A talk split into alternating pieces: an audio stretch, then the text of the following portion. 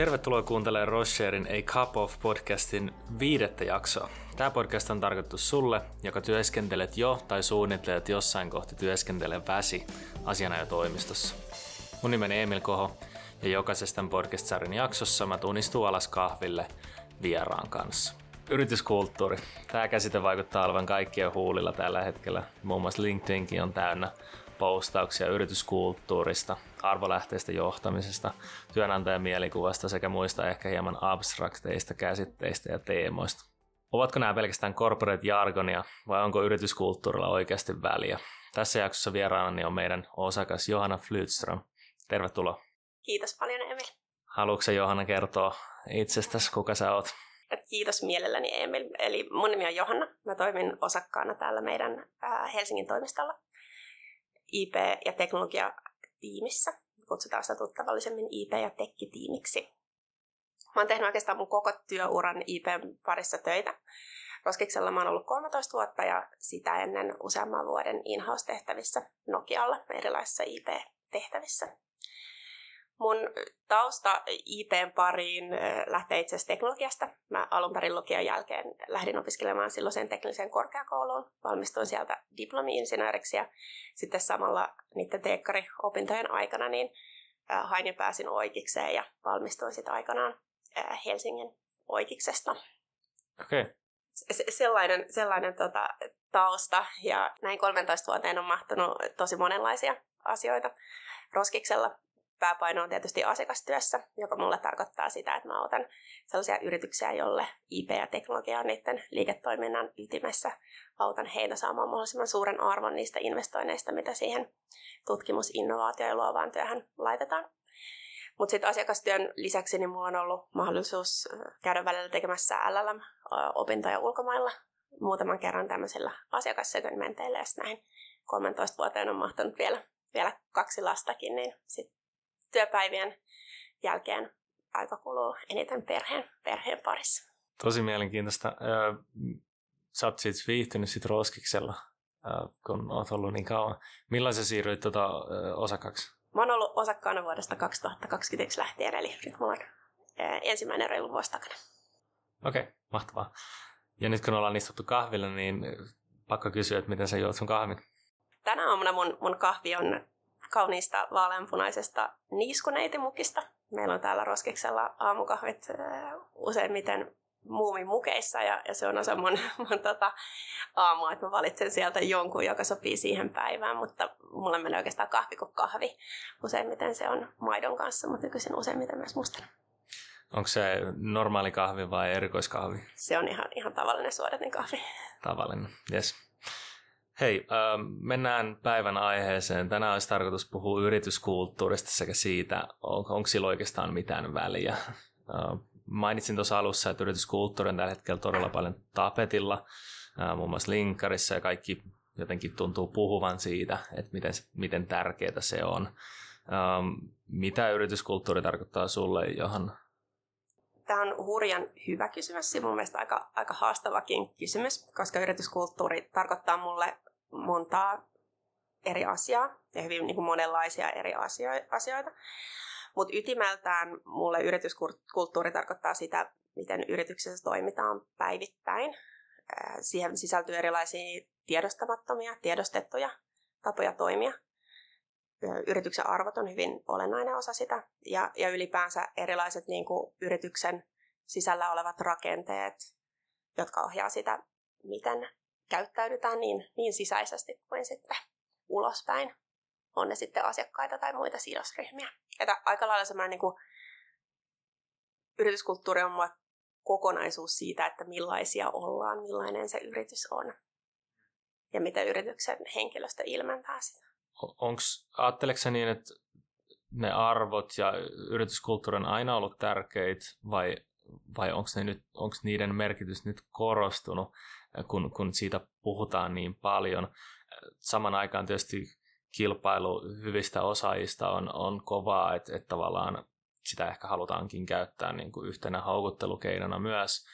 Ähm, mutta et, näetkö sä, että sen, sen merkitys on kasvanut vuosien varrella vai, vai miten? Tämä on myös, myös tosi hyvä kysymys. Tietysti varmaan näinä aikoina niin, niin puhutaan paljon enemmän niin kuin yksittäisistä niin kuin liiketoimintaan liittyvistä asioista ja varmaan yrityskulttuuri on ilmentyvä siitä ylipäänsä puhutaan paljon, paljon erilaisista niin kuin työhön liittyvistä ilmiöistä ja asioista. Mutta näinä, näinä aikoina ehkä nykyisin meille kaikille on tosi tärkeää se, että miksi me teemme töitä ja se merkityksellisyyden tunne siinä työssä. Ja mä luulen, että se on yksi syy, miksi siitä puhutaan. Ja mulle se yrityskulttuuri on myös siitä syystä tosi tärkeää, että mä ainakin itse koen, että, että silloin kun on omat arvot linjassa sen yrityksen arvojen kanssa ja siihen niiden tavoitteiden kanssa, mihin yritys pyrkii, niin silloin mä pystyn myös itse parhaimpaan ja mä pääsen tietynlaiseen flowhun. Ja, ja silloin pystyy tekemään, te- tekemään parhaimpaansa ja kehittymään niin kuin parhaaksi mahdolliseksi versioksi itsestään. Sen takia se on, mulle se on ainakin niin tärkeää ja mä uskon, että se on varmaan monille muillekin tärkeää siitä syystä ja ehkä se on se syy, miksi se sitten pulpahtelee meidän kaikkien LinkedIn-fiideihin erilaisilla postauksilla.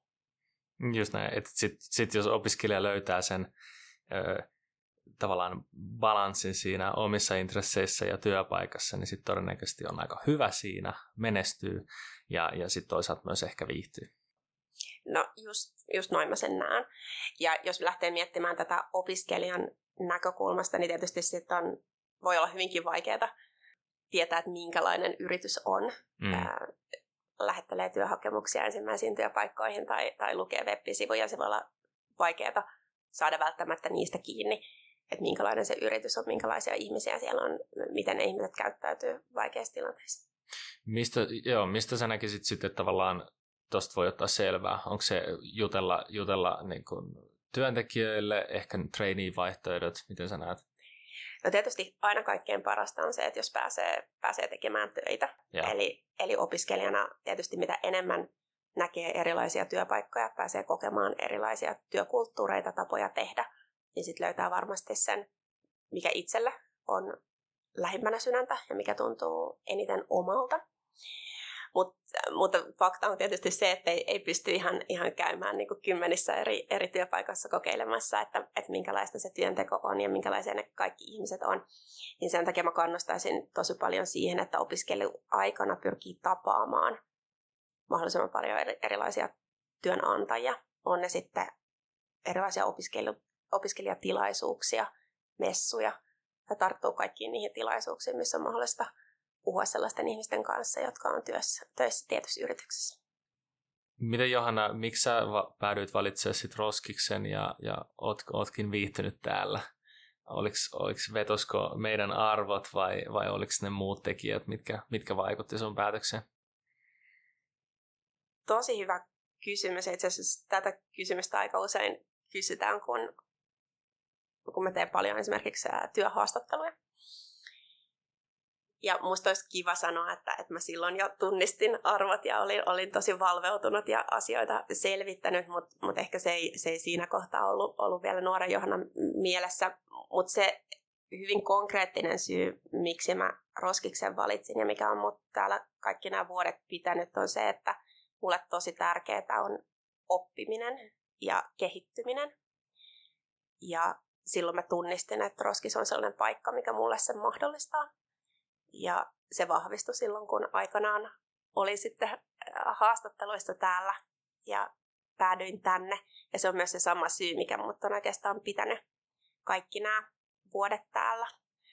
Ja sitten jos mä linkkaan sen tähän niin kuin arvokysymykseen ja siihen, että valitsinko silloin arvojen perusteella, niin silloin mä en ehkä osannut valita arvojen perusteella, mutta sen jälkeen moneen kertaan olen valinnut roskiksen uudelleen ja uudelleen nimenomaan arvojen perusteella ja sen takia, että, että ne, on, ne on niin yhtäläiset mun omien arvojen kanssa, että mä en joudu miettimään sitä. Mä voin vaan keskittyä siihen, että miten mä, miten mä olen niin paras mahdollinen itseni tässä työkontekstissa ja miten mä kontribuoin ää, niin asiakkaiden tekemiseen kuin työkavereiden ja tämän firman kehittämiseen.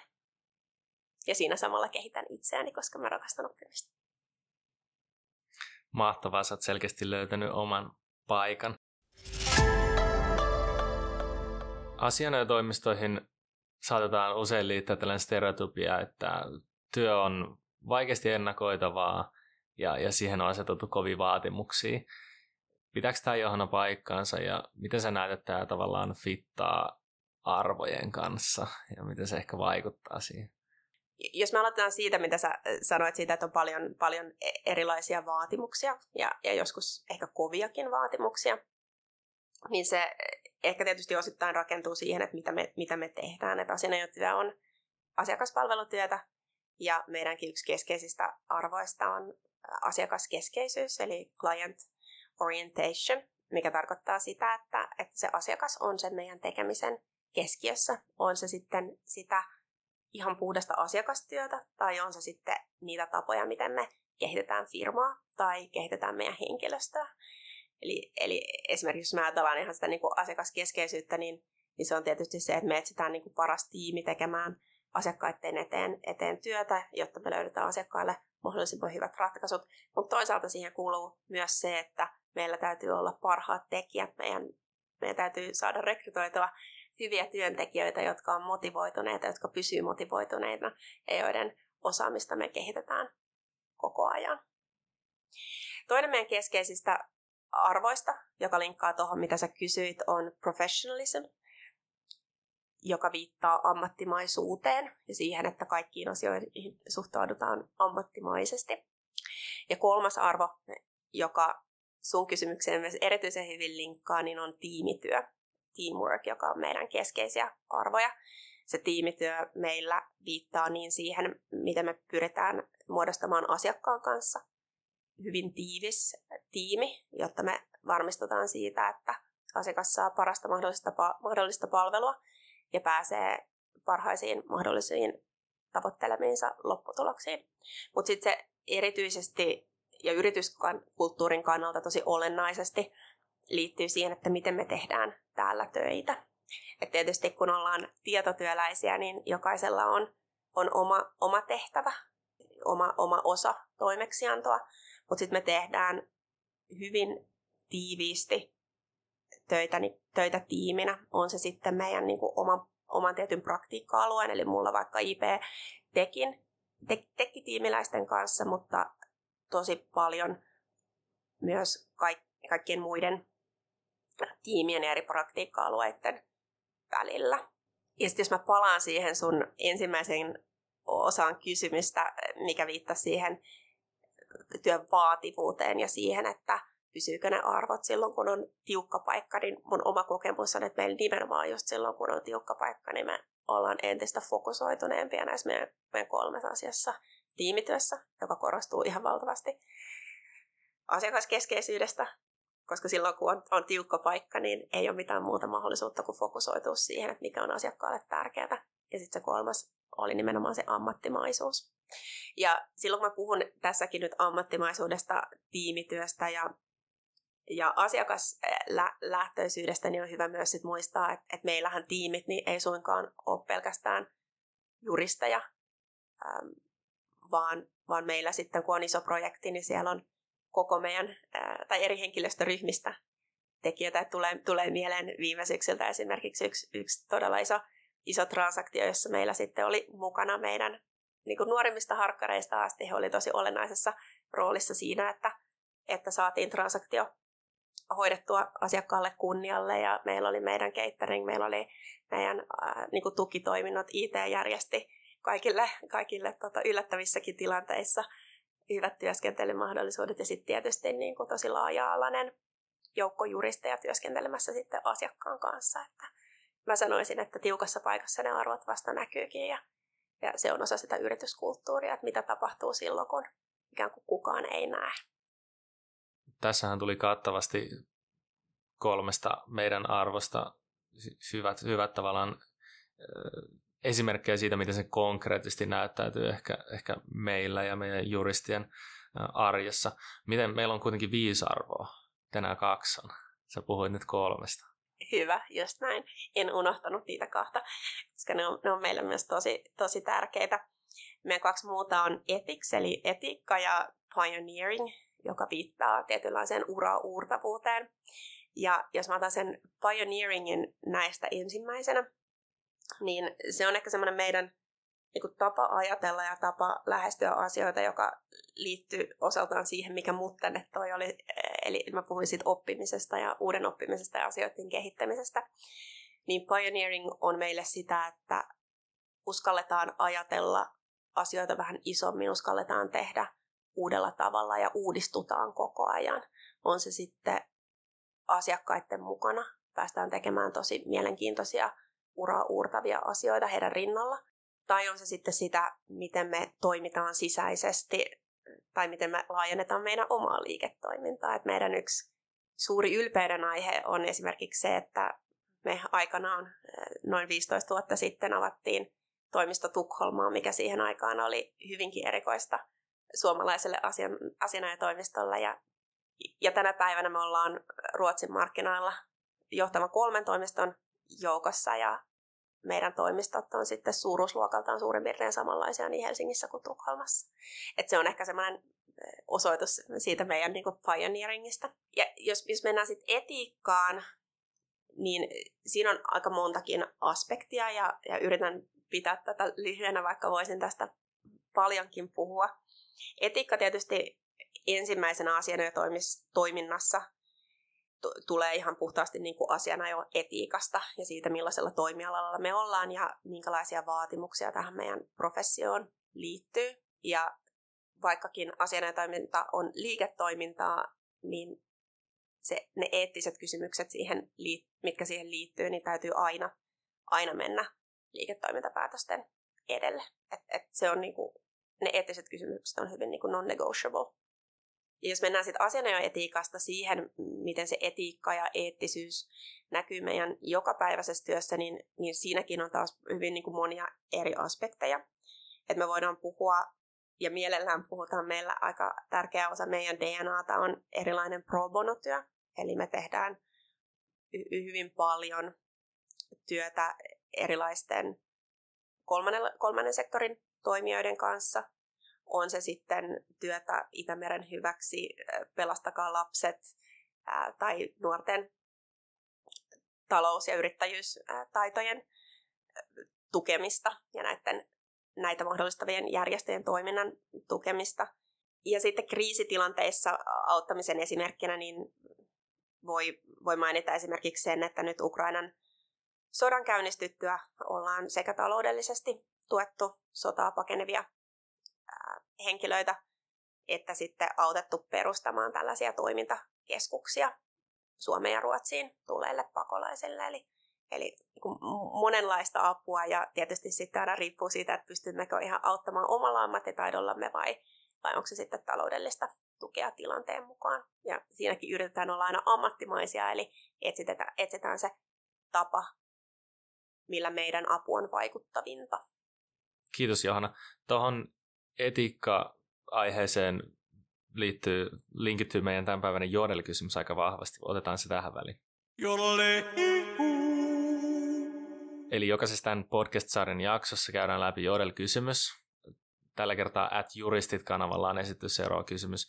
Toteutuuko tasa-arvo Espalla? Mitä mieltä Johanna saat tästä? Tämä, tämä on myös hyvä, tärkeä ja, ja haastavakin kysymys mulle tasa-arvo on tosi moniulotteinen käsite. Ja, ja tietysti juristi, juristi vastaisi, että, että mistä tasa-arvosta ja mistä kulmasta sitä halutaan nyt lähteä käsittelemään. Voidaan puhua sukupuolen välistä tasa-arvosta, mikä on teema, joka paljon on herättänyt keskustelua, varsinkin jos puhutaan liikejuridiikasta ja suuresta asianajotoimistosta. Sitä asiaa voi lähestyä vähemmistöryhmien tasa-arvon tasa-arvoisen kohtelun näkökulmasta on sitten kyse seksuaali- ja sukupuolivähemmistöistä, etnisestä taustasta tai, tai muista henkilöön liittyvistä seikoista. Ja sitten näiden lisäksi, no edellä mainitut ehkä on vähän sellaisia niin perinteisempiä tasa-arvoteemoja, mutta mulle aika tärkeä teema ja semmoinen, minkä tässä yhteydessä myös haluan nostaa esiin, niin on, on laajemmat tasa-arvoon työelämässä ja tasa-arvoisiin mahdollisuuksiin liittyvät seikat. Eli esimerkiksi sosioekonominen tausta, erilaisen niin kuin ikään, koulutustaustaan liittyvät kysymykset. Ne on, ne on mulle osa sitä niin kuin tasa-arvo, tasa-arvokysymystä. Ja sellaisia asioita kaikki, joita on tosi tärkeää pohtia kaikessa työelämässä, mutta mitä me myös pohditaan paljon täällä, täällä asiana jo toiminnassa. Mä luulen, että sun, sun Jodel-kysymyksen taustalla, kun tasa-arvosta puhutaan, niin siihen liittyy varmaan hyvin olennaisesti nimenomaan tämä sukupuolten välinen tasa-arvo ja aika paljon on keskustelua siitä ja näkee kysymyksiä aina välillä, että no kuinka monta ää, naispuolista osakasta on, on jonkun Espan toimiston osakkaina ja miten se prosenttiosuus on kehittynyt.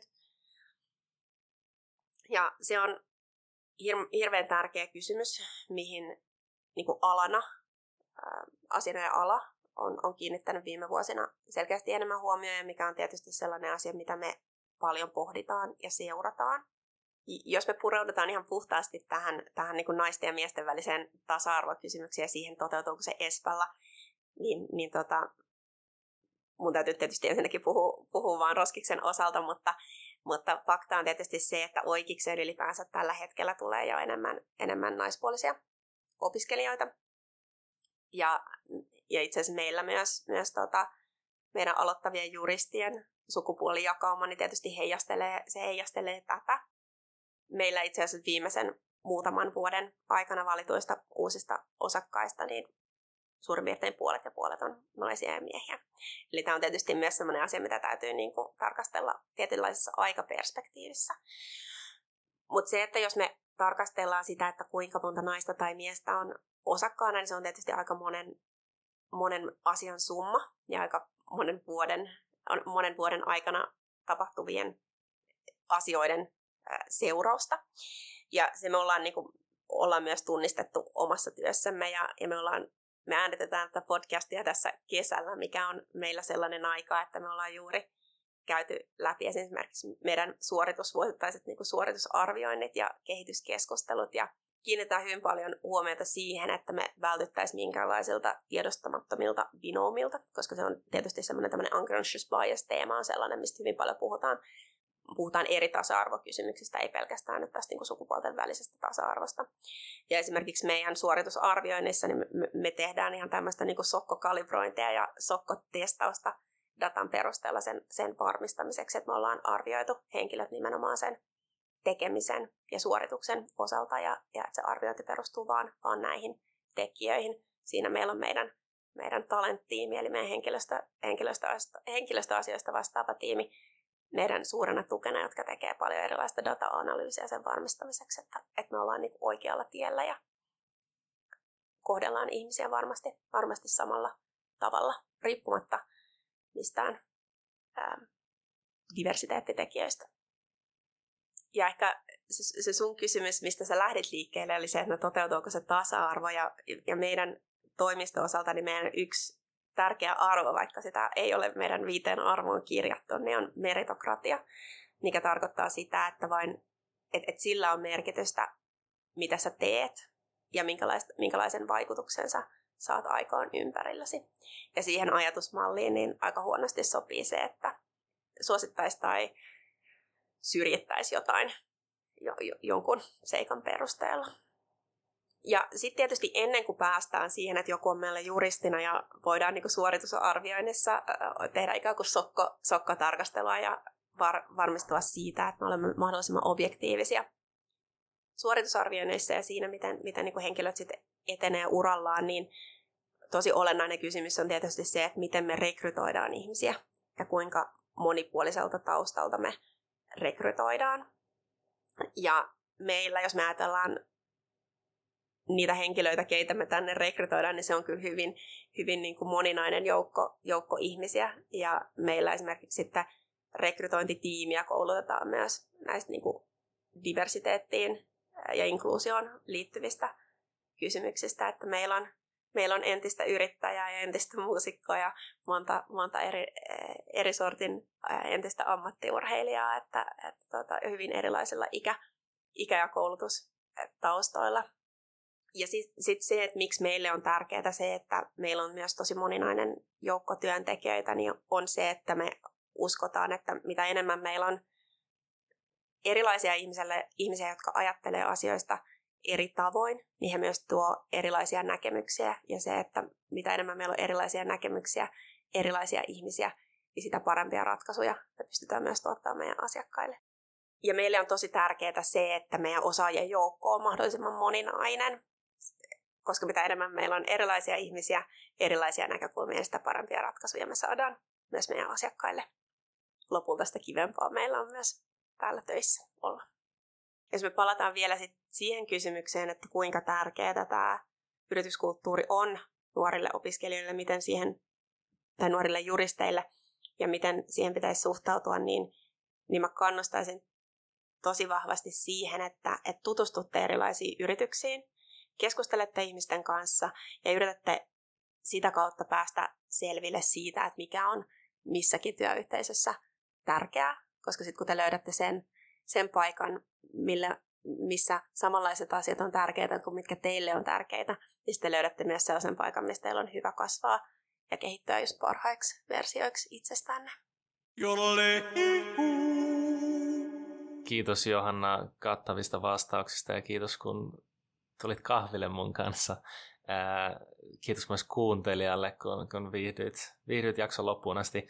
Ää, me otetaan mielellään palautetta jaksoehdotuksia vastaan, joten jos, jos, jos joku mielessä, niin laita mulle ihmeessä viestiä. Löydät mut linkkarista nimellä Emil Koho. Ensi jaksossa taas uusi aihe ja vieras. Pysy kuulolla. Moi moi!